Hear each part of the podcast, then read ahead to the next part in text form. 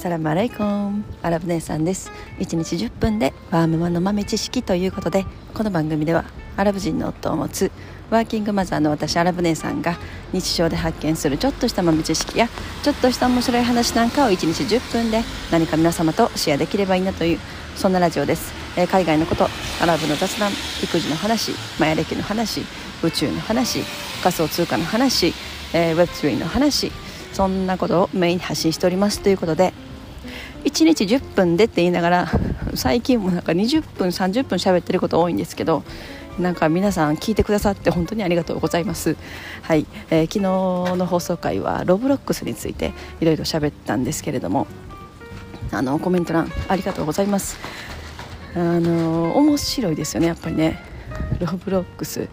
まあ、今のまあ本当10代前半の子たちがもうめちゃくちゃ熱狂してるゲームっていうことでゲームいやこれはねゲームというよりなんだろうな例えば動物の森とか、まあ、マインクラフトとかだったらその動物の森っていうゲームがあってその中でなんか遊ぶマインクラフトもそのマインクラフトっていう一つのゲームがあってその中でみんな同じ作業をするっていうのかなっていう感じじゃないですか。でもそのロブロックスの違いっていうのはそうロブロックスっていう一つのゲームじゃないんですよね。いわばロブロックスという名のプラットフォームなんですよね。どう言ったらいいのかな、まあ、ロブロックスっていう一つの街があるみたいなイメージ。でその街の中を入っていくとみんないろんなゲーム作ったり自分のお店作ったりしてそれそれをみんながなんか楽しんでるみたいな。でそこにいろんなコミュニティが出来上がっていてでそれがなんかグループみたいになってるんですね。でそれ自分が属したいコミュニティみたいなをその中で探してそこに入っていってとか。でその自分がグループ作ることもできるしで自分が作ったグループとなんか相手のグループ同盟組むみたいな。同盟組むとか。あとはなんか敵宣言する。敵宣言ですよ。敵宣言したりすることもできるんですよ。面白いですよね。だからあなたのグループと私のグループはもう敵敵同士だみたいな。だからなんかその戦戦う場所では戦いますみたいな感じなのかなとか思ったり。なんかすっごい新しいというか私がなんかなんだろうな。すごい新しい感覚を覚えましたね。だからやっぱ子どもたちが熱狂してるものに自分もどっぷり使ってみるっていうのはすごい目線が変わる、うん、でそのロブロックスの中に入っていろいろ触ってみて体験してきて思ったのはもう本当になんかツイッターとかインスタとかいやもうこれはもうすごい早い段階で終わっていくというか、うん、もう本当にあの年寄りだけが使うものになっていくと思いますね。多分もうそんな感じになってきてるんじゃないかなって思います。すごいなんか全然感覚が違う。だからロブロックスは結構本当にソーシャルメディアの要素もあるんだけどなんだろうな。いやすごい口では説明 すごい説明しにくい。でもものすごい新しい感覚を感じてます。うん。面白い。めちゃくちゃ面白い。なので私の今梅子スペースコロニーという、まあ、Web3 プロジェクトをやってるんですけれどもそこのコミュニティの大人たちにもどんどんロブロックスに呼び寄せています。でそ,、まあ、その今コミュニティに属してくださってる参加してくださってる、えー、大人の方まあ多分おそらく私と年代が近いとか、まあ、もう少し下かもしれないんですけど皆さん結構お子さんがおられる方も多くってでそのお子さん子供たちみんな参加始めてちょっと面白いことになってきそうだなと思ってます、えー、で昨日、まあ、抹茶さんとジャルジャルさんコメントありがとうございます、えー、これ聞いてくださってるかわからないですけどちょっとねあのお返事したいと思います。あのジャルジャルさんのお子さんももうロブロックス熱狂されてるということででジャルジャルさんご本人もロブロックス参戦したということであのお友達申請してください。私の、えー、ID はあのローマ字で「梅子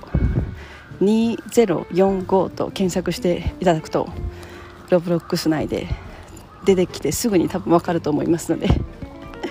なんかねそういうつながりとかが出てくるとすごい面白いなと思ってます。なんか多分ジャルジャルさんすごいロブロックス内あの詳しそうなんでいろいろ教えてほしいなと思います。ねよかったらまあディスコードとかもしねされてはったらうちのディスコードとか参加してくださったら楽しいなと思うんですけど。はい。まあそれはまたおいおい、えー、楽しんでいきましょう。はい。ということで本日のお題はですねえー、子供親の常識は子供の未来の非常識っていう、えー、そんな話をしたいなと思います。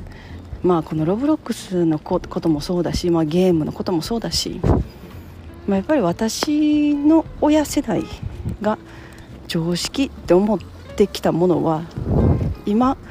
私たちが生きてる現代ではもう結構大体のことが反対になってますね非常識というか。まあおそらくその私たちの親の世代っていうのはもう会社会社に何十年も勤め勤めるのが、当たり前というかそれがものすごくよしみたいな形にされてた。それしてない人はもうなんかだダメ人間じゃないけどなんかそれがなんか常識でしたよね。とかもう、えー、小中高大学いい大学を卒業して、えー、エリートになり大企業に勤めて、えー、大企業に30年40年勤め勤め上げて、えー、定年退職するみたいなのが常識だった。でも今考えてみたらねもうコロッと180度回転してる感じがしますよね。まあそれが非常識というわけにはそこまでね言ってるわけではないけれどもでももう人の人々のその感覚がものすごく変わりましたよね。それが別に常識じゃなくなった。これがどんどんどんどんもっとうんなんかそうやって会社にな勤めて会社に勤めるっていうこと自体が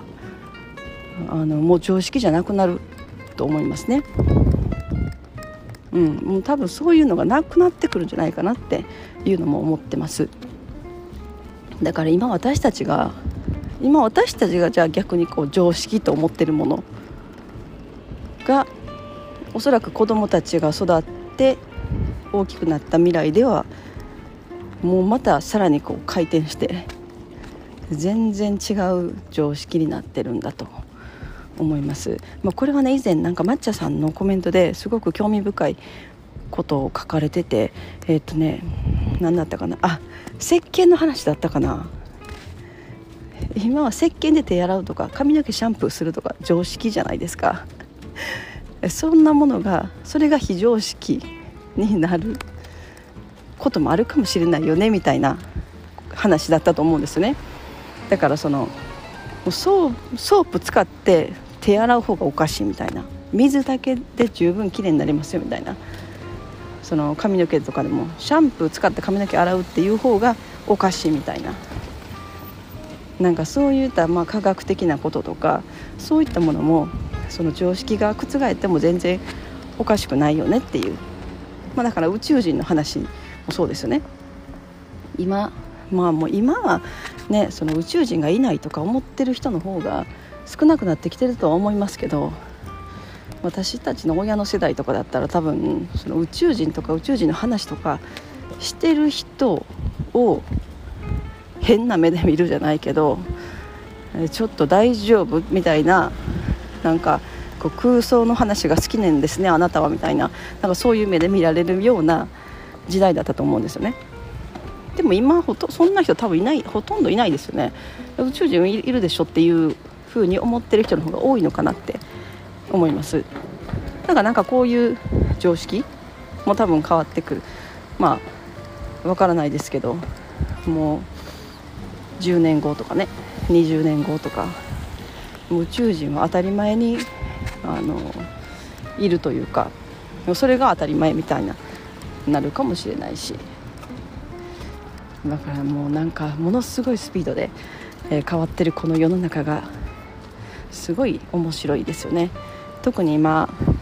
2023年に入ってからもう特にこの AI の話が、えー、もう一般人のところにもかなり届いてきてるというかもうちょっとざわざわし始めてるなっていう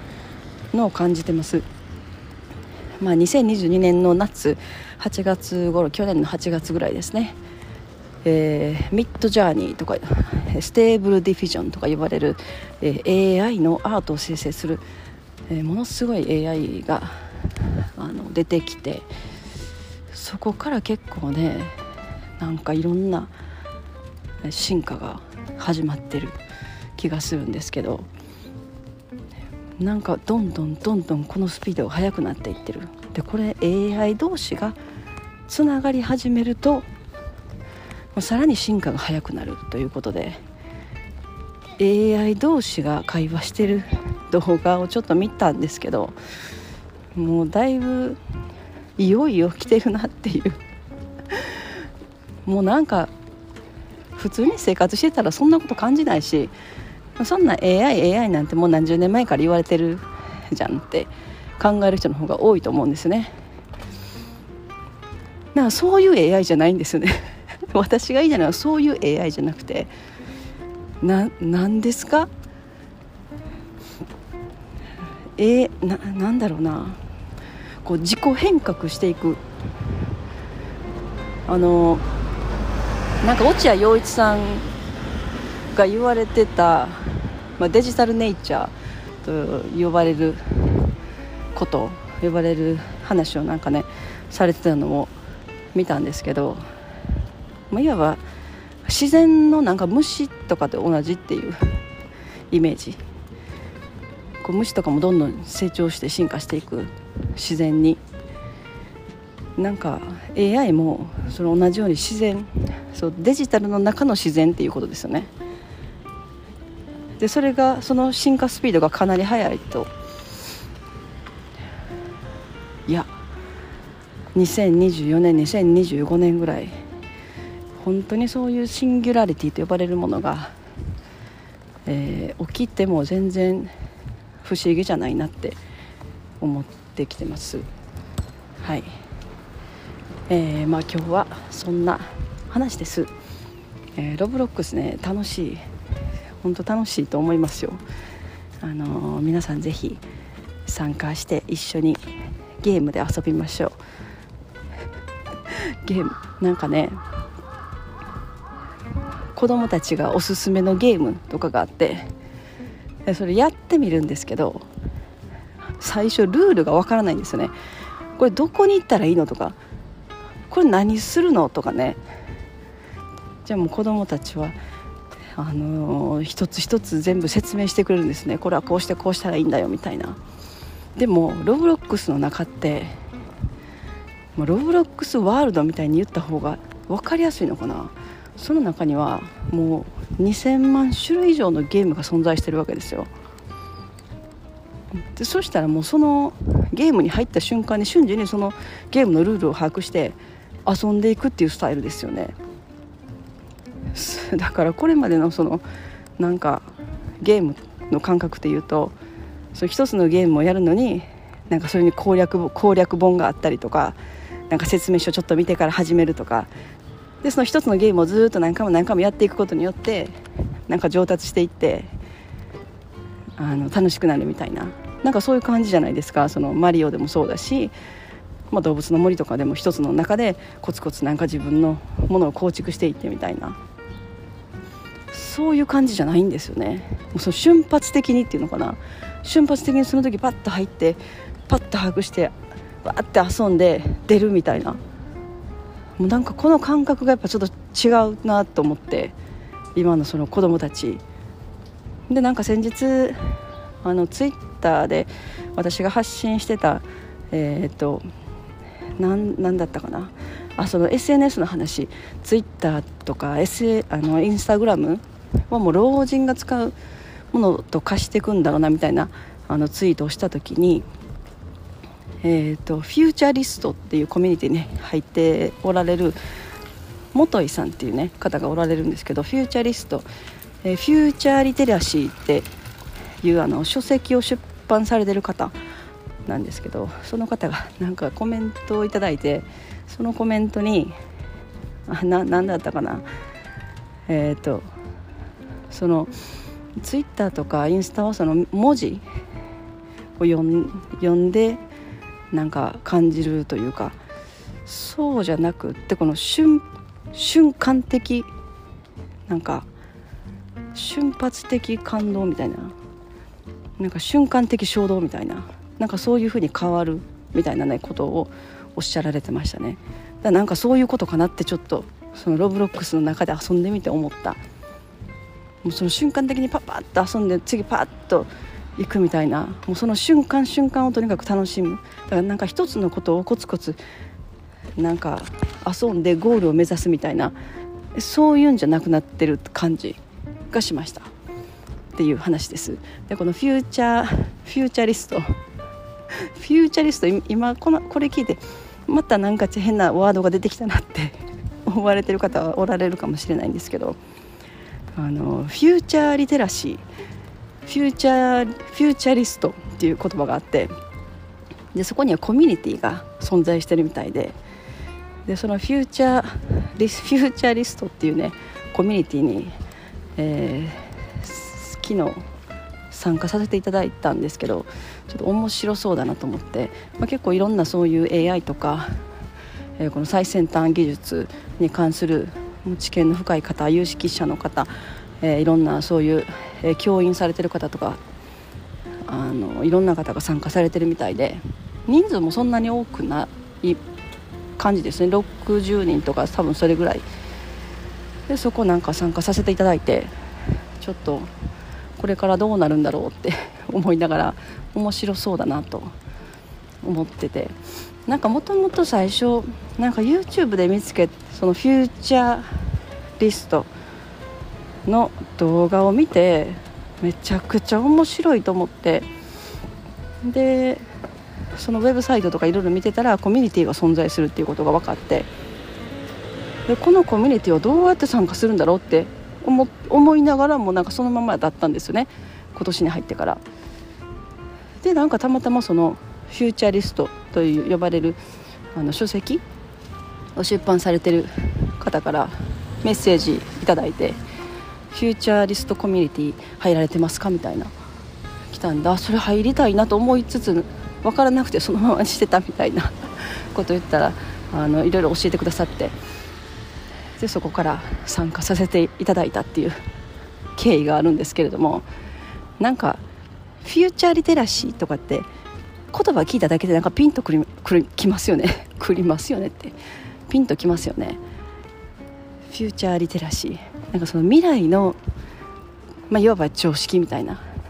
未来の常識をまあ、考える考えたりとか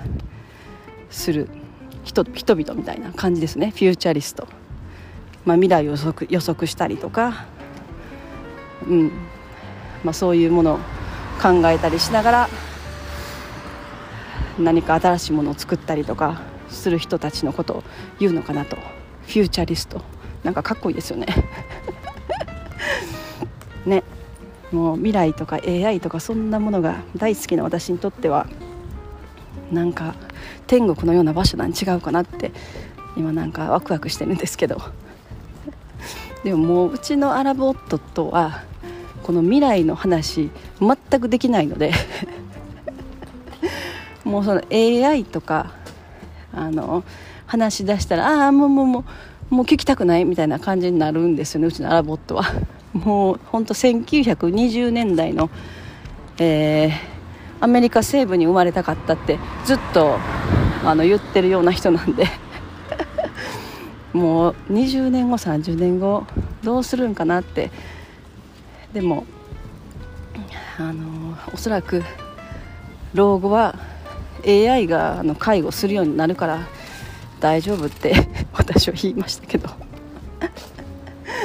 もうそういうことは絶対ないし絶対起きない。まあその AI でいろんなことが便利になってきたりとか